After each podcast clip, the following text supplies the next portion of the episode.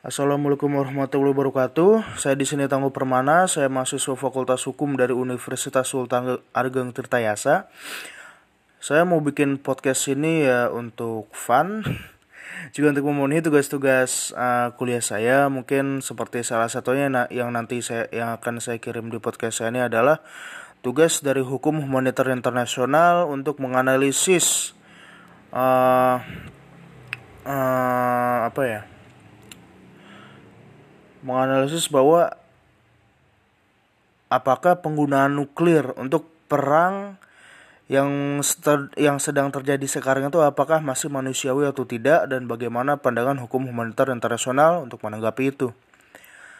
Ya mungkin sekian itu dulu karena ini juga uh, akan dipost ya dan ini mungkin akan jadi tester.